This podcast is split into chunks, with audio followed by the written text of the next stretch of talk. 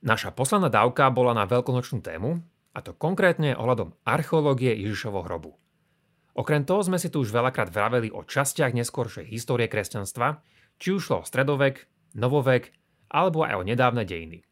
Nepozreli sme sa však ešte nikdy na to, ako a vďaka čomu sa prvotné kresťanstvo šírilo a rástlo. A aby sme teda doplnili túto historickú medzeru, tak práve táto bude predmetom dnešnej časti. Počúvate pravidelnú dávku, vzdelávací podcast pre zvedochtivých, ktorý nájdete aj na denníku ZME. Ja som Andrej Zeman a v mojich dávkach sa zaoberám témami religionistiky. Podporte našu tvorbu jednorazovo, trvalým príkazom alebo cez Patreon a všetko info je na pravidelnadavka.sk. Veľká vďaka, vážime si to.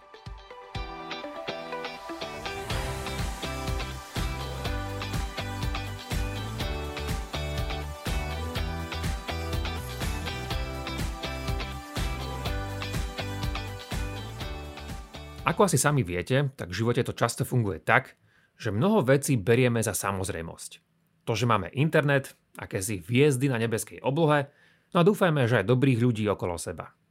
Takto sa môžu mnohé naše každodenné veci, ľudia, prostredie, ako aj kultúra či svetonázory javiť ako nejaké úplne bežné a prirodzené. A na tento zoznam by sa u mnohých z nás pravdepodobne hodilo aj kresťanstvo. Teraz sa však môžeme nad tým aspoň trochu zamyslieť. Napríklad takto pred 2000 rokmi bol Ježiš už zrejme životnými skúsenosťami opázaný dvaciatník. V tej dobe, keď sa prechádzal galilejskými nížinami a pahorkami, neexistovalo ešte žiadne kresťanstvo.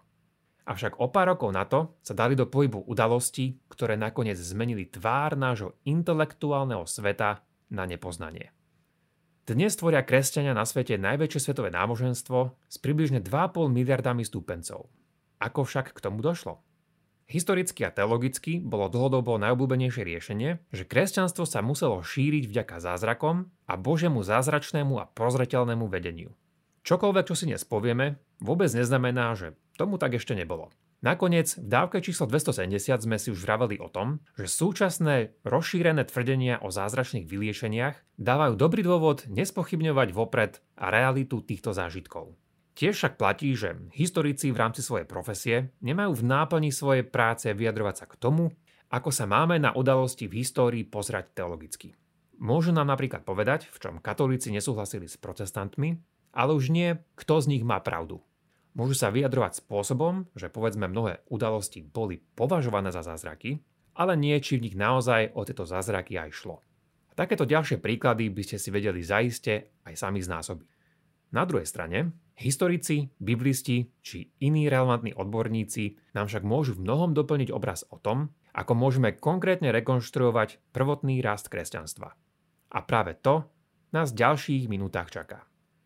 Kresťanstvo samozrejme vznikalo vo svojom kontexte, no a ten bol okrem iných prívlaskov aj náboženský. Presnejšie, vyrastalo vo svete, ktorý bol presiaknutý politeizmom, teda mnohými rôznymi božstvami. Tieto božstva boli pritom naozaj úplne rôzne. Od menších lokálnych až po tie najväčšie a najznámejšie, ktoré zaiste poznáte aj z niektorých rímskych mytológií. A okrem toho to bol svet aj s mnohými rôznymi prístupmi k vesmíru a aj tomu, čo by sme mohli asi označiť ako tie veľké otázky ľudstva. Ľudí však trápili často naozaj úplne bežné veci. Nie nejaké veľké vznešené veci, ale také ako chudoba, choroba, úroda, utrpenie, smrť, narodenie, vojna, rodina, priatelia, medziludské vzťahy a podobne. A zvlášť pri väčších mestách ste sa zrejme dostali aj do kontaktu s niekým, kto učil niektorú zo starovekých filozofí alebo svetonázorov, vrátane toho, ako viesť dobrý a spokojný život. V tomto helenistickom grécko-rímskom svete by ste sa teda mohli dostať aj k rôznym podobám toho, čo učil Platón, Aristoteles, stoici, epikurejci a niektoré ďalšie skupiny. Ak bol teda tento svet plný rôznorodých možností, ako tento život žiť, tak potom tu máme tú otázku, že či prišlo kresťanstvo s niečím novým a prevratným, v čom dovtedy nemalo žiadnu konkurenciu. Pri skúmaní a porovnávaní týchto rôznych systémov či svetonázorov v starovekom svete zistíme, že kresťanstvo bolo v istých kľúčových oblastiach naozaj inovatívne. A boli to v prvom rade tieto. Misionárstvo a exkluzívnosť. Ako čoskoro uvidíme, hoci obe tieto črty sa dajú skúmať aj samostatne, sú pritom naozaj celkom úzko prepojené. Najprv si ich teda objasníme a potom sa pozrieme na ich spojitosť so zázrakmi pri raste kresťanstva.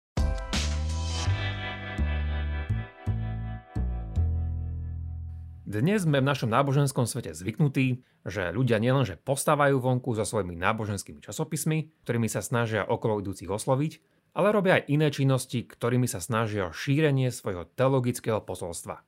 A to zahrania ich rôzne misionárske činnosti. Niekedy sa dajú s vami viac či menej náhodne do reči, niekedy možno aj záklopu na dvere, či inokedy zorganizujú isté iné udalosti, na ktorých možno počuť o sile Evanelia, modlitby či Božom pláne spásy.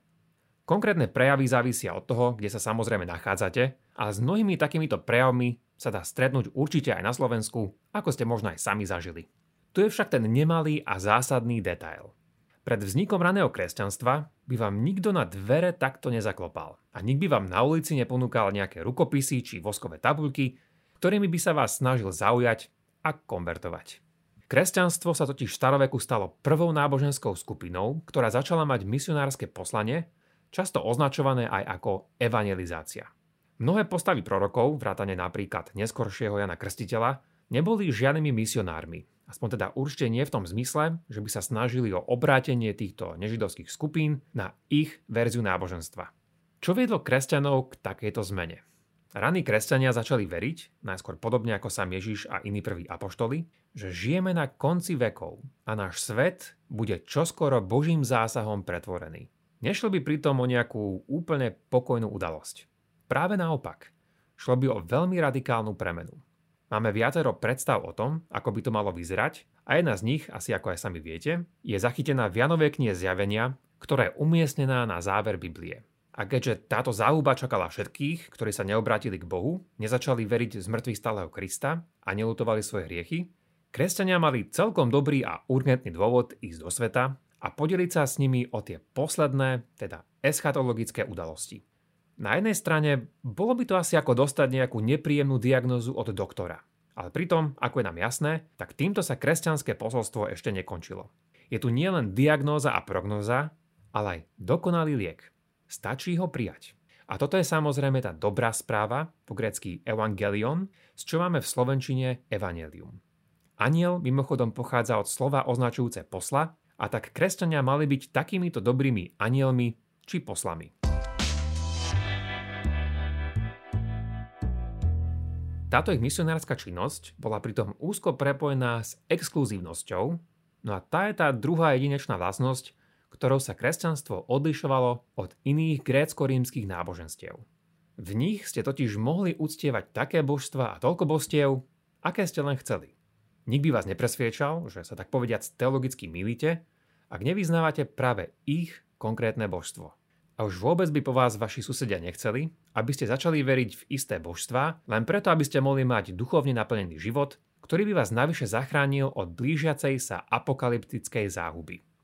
Hoci sa mnohí v tomto starovekom svete zamýšľali nad etickými a praktickými otázkami žitia vo svojej komunite, nik neuvažoval v pojmoch, že niekoho verzia teológie je správna či nesprávna, ortodoxná či heretická. Nik napríklad neorganizoval nejaké koncily, na ktorých by sa títo antickí politeisti stretávali a prichádzali so správnymi teologickými riešeniami tak, ako tomu bolo v prípade neskorších storočí v dejinách kresťanstva. Dnešná západná civilizácia je vytvorená kultúrnym a teologickým dedičstvom kresťanstva, židovstva a islamu, teda monoteistických náboženstiev vyznávajúcich len jedno božstvo. A preto nám to príde dnes celkom také prirodzené. Keby ste však žili pred zhruba 2000 rokmi v rímskej ríši, prišlo by vám to presne opačné. Každý bol vtedy inkluzívny a preto aj tolerantný k iným teologickým názorom. Kresťania však začali byť v tomto pohľade exkluzívni a začali vyžadovať, že na svoju spásu musia tieto ostatné božstva zanechať. Ako zvláštne by vám to asi mohlo znieť? Asi tak, ako keby vám dnes niekto povedal, že nemôžete mať viacerých kamarátov, ale len jedného. A ešte by vám aj konkrétne povedal, ktorého presne. A v prípade kresťanstva to znamená, že ste už za svojich kamarátov nemohli mať ani Apolóna, Aténu a ani nikoho iného. A tak táto dvojitá stratégia evangelizácie a výlučnosti mala v demografickej praxi za následok to, že čím viac kresťanstvo rástlo, tým sa iné náboženstvá zmenšovali. V tomto bolo teda jedinečné a nik iný ho v tomto nekopíroval. Aké však bolo toto tempo, ktorým sa po svete šírilo? Ako s tým súvisia zázraky? Keďže ide o dobré otázky, tak práve na tieto sa pozrieme vo zvyšku našej dávky.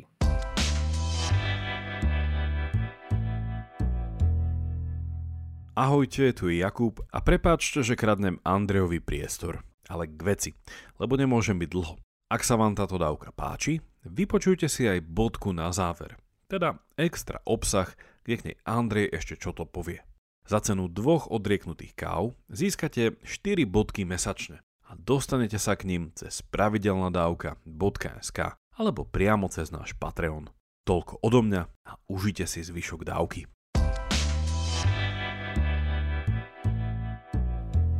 Ako sme si už povedali, tak historicky dlhodobo najpopulárnejšie vysvetlenie bolo to, ktorým mnohí kresťanskí vzdelanci argumentovali aj proti skeptikom. A to teda je, že kresťanstvo sa šírilo vďaka zázrakom. A týmto máme na mysli naozaj čisto historické vysvetlenie a nemusíte byť teda pritom žiadny veriaci, aby ste ho prijali. V súčasnosti túto tézu najviac rozvinul historik Ramsey McMullen a to už pred takmer 40 rokmi. Ako tomu teda bolo? Mohli byť teda zázraky toho hlavnou príčinou toho, prečo sa začali pohania obrácať na kresťanstvo? Zdá sa, že tá dobrá odpoveď na túto otázku je, že áno. Aj keď nie v takom množstve, intenzite či spôsobe, ako si to môže mnoho ľudí predstavovať. A toto tvrdenie si musíme teraz viac objasniť. V prvom rade dôležité, že nejde o špekuláciu, ale tieto konverzie na kresťanstvo vďaka zázrakom máme aj v našich zdrojoch sú spomenuté v niektorých častiach Novej zmluvy, ale aj napríklad v iných mimobiblických evaneliách či ranokresťanských autoroch. V mnohom je problém vidieť za nimi ozajstné udalosti, než nejakú skôr všeobecnú skutočnosť toho, že za týmito obrateniami boli aj zázraky. Alebo ako ich označuje pôvodný grécky text, rôzne divy a znamenia. Príkladom môže byť, keď povedzme učeník Ján príde do Efezu a na jeho slovo sa vraj zrútil celý chrám bohyne Artemis – alebo napríklad, keď mal apoštol Peter dať ľudský hlas psovi, či, moje obľúbené, vzkriesiť tuniaka. Platí však, že minimálne rôzne tvrdenia o zázrakoch boli v mnohom rozšírené a nie je dôvod pochybňovať, že mnohé z nich odkazovali na ozajstné udalosti, a to bez ohľadu na to, či už boli ozaj zázračné alebo zveličené. V tomto však neboli kresťania jedineční. Máme totiž aj mnohé a jasné tvrdenia o iných zázračných liečeniach, ktoré mali prebiehať vďaka činnosti či milosti pohanských bostiev. Prečo teda v tejto oblasti uspelo nakoniec kresťanstvo viac? Tento zásadný rozdiel môžeme prisúdiť opäť spomenutej exkluzívnosti. Totižto ak vás mal vyliečiť napríklad boh Asklepius či hoci kto iný, neznamenalo to, že ste museli opustiť pritom iné božstva. Ale v prípade kresťanstva to bolo celkom naopak. Tiež nie je zrejme úplne zanedbateľné, že kresťanstvo ponúkalo prísľub posmrtného života, čomu väčšina starovekých náboženstiev nevenovala pozornosť. Na druhej strane tiež vieme, že títo politeisti mnohé kresťanské tvrdenia o zázrakoch odmietali, že mnohí ostali skeptikmi a že ani demograficky nemohli konvertovať na kresťanstvo v obrovských množstvách. Spomeňme si pri tomto niektoré konkrétne čísla, ktoré nám umožnia dať si všetko toto snáď do lepšieho kontextu.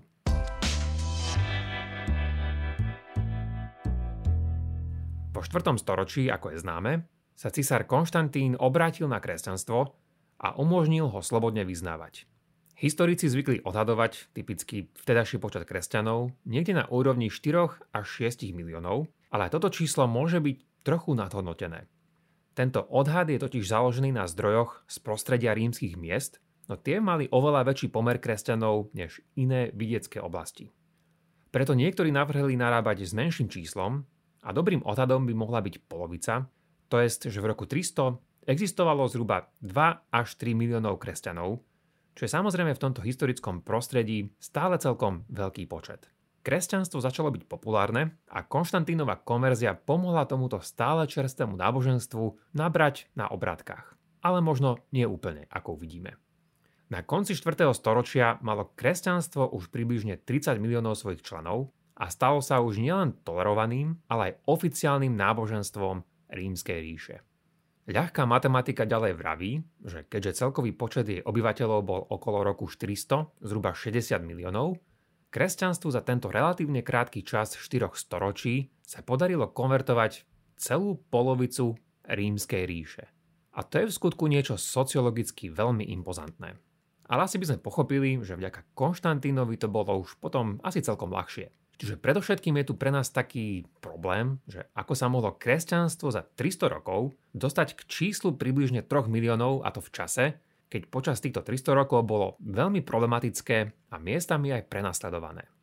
Muselo ísť nevyhnutne o doslova zázračný rast alebo pravidelné a hromadné konverzie? Napriek zdanlivej potrebe zázračného vysvetlenia, zdá sa, že stačilo mať iba malý a stabilný rast, podobne ako je tomu pri nabaľujúcich sa úrokoch na bankovom účte. Sociológ Rodney Stark bol pred niekoľkými rokmi prvý, kto spravil takýto výpočet za jeho predpokladu, že v roku 40 existovalo, dajme tomu, tisíc kresťanov a v roku 300 približne až 6 miliónov, aké muselo byť tempo rastu kresťanstva. Odpoveď je, že stačilo na to 40-percentný nárast každých 10 rokov. Teda ak by sme začali počítať s tisíc kresťanmi v roku 40, stačilo, že by ich bolo o 10 rokov 1400 a od ďalších 10 rokov 1960 a tak ďalej vždy zvyšujúc tento počet o 40% Respektíve dalo by sa na to pozrieť aj takto. Pre každú skupinu 100 kresťanov by stačilo, ak by za rok k sebe získali 4 nových členov. A ak malo kresťanstvo o dosť menej členov ako 6 miliónov v roku 300, stačí na to ešte nižšie tempo rastu, a to niekde medzi 30 až 40 percentami za dekádu. A 35-percentný rast vyzerá ako celkom dobré číslo. Ak sa chcete s týmito číslami trochu pohrať, tak si vytvorte sami svoju Excelovskú tabulku a dostate si rôzne čísla, s ktorými by mohlo kresťanstvo začínať a nakoniec skončiť v čase Konštantína. Takéto závery majú niekoľko dôležitých implikácií. Tu sú niektoré z nich. Najprv spomeňme, že nedáva teda žiadny zmysel, že kresťanstvo rástlo explozívne s veľkými konverziami. Dôvod je jednoduchý. Ak by malo ísť o trochu väčší rast, než sme spomenuli, Počet kresťanov by pri tom lepšom prípade nesedel historicky a pri tom horšom by sme prišli k situácii, že kresťanov muselo byť nakoniec niekoľkokrát viac než vôbec ľudí v rímskej ríši. Konkrétne, ak by malo kresťanstvo predstavovať nie 40, ale 50-percentný rast za dekádu, bolo by už v roku 300 viac než polovica ríše plná kresťanov, čo celkom nesedí. A ak by šlo o 60-percentný rast, bolo by kresťanov trikrát viac než vôbec jej počet obyvateľov. A to už vôbec nedáva zmysel. A rovnaké uvažovanie nás tiež privedie k záveru, že to muselo byť okolo doby Konštantína, keď sa tento percentuálny rast nezrýchlil, ale spomalil. A tento 40-percentný rast za dekádu mimochodom vykazuje v súčasnosti aj napríklad církev mormónov. A ak by sa niekomu zdalo toto číslo stále veľké, tak za rok to znamená len nárast o približne 1,17%. Ide o celkom malé číslo. A takto funguje zložené úročenie a aj prudké demografické rasty, ktoré sa neprejavia hneď, ale v strednom a dlhodobom časovom horizonte. Preto naopak, kresťanstvo muselo rásť celkom relatívne pomaly, ale pritom stabilne. Určite sa diali pritom nejaké rôzne miestne výkyvy, keď sa naraz mohlo obratiť viac ľudí, ale inokedy muselo v tomto nastať aj dlhodobejšie sucho. Stále pritom platí, ako sme si povedali, že kresťanstvo bolo misionárske náboženstvo, ale tieto misie nemohli byť žiadne nejaké veľké stretnutia s masovými konverziami. Skôr sa šírilo úsne, a to zrejme pri mnohých každodenných rozhovoroch. Zároveň je tu jeden veľký rozdiel v tom, ako fungovali konverzie v tomto rímskom svete. Náboženstvo domácnosti určovala jeho mužská hlava, tzv. pater familias. Ak sa obratil on, potom aj celý jeho dom, tak ako je to zachytené mimochodom aj v prípade žalárnika vo Filipách, v skutkoch Apoštoloch v kapitole 16. Takto vlastne stačilo obratiť len jedného človeka, aby tým kresťanstvo získalo hneď niekoľkých ďalších členov. Takáto jednoduchá demografická matematika zároveň umožňuje vidieť politeistický svet ako aj veľmi skeptický voči kresťanstvu. To znamená, že ak by raní kresťania ohlasovali svoju evanelievú správu a aj ju navyše podporovali zázrakmi, stačilo, že sa vďaka ním obratí len istý až zanedbateľný počet ľudí. Ako si viete zaisto predstaviť, tak o danej téme by sa dalo určite pokračovať ďalej a vraveť napríklad o prenasledovaniach kresťanoch, o konkrétnych zázrakoch, mučeníkoch a podobne. V mojom podke na záver vám prezradím ešte iné dve veci, ktoré boli navrhnuté ako ďalšie spôsoby podporujúce rast raného kresťanstva. Link k tejto bodke nájdete buď v popise tejto dávky alebo na našom webe pravidelnadavka.sk. Teším sa na vás na budúce. Buďte zvedochtiví a nech vám to myslí.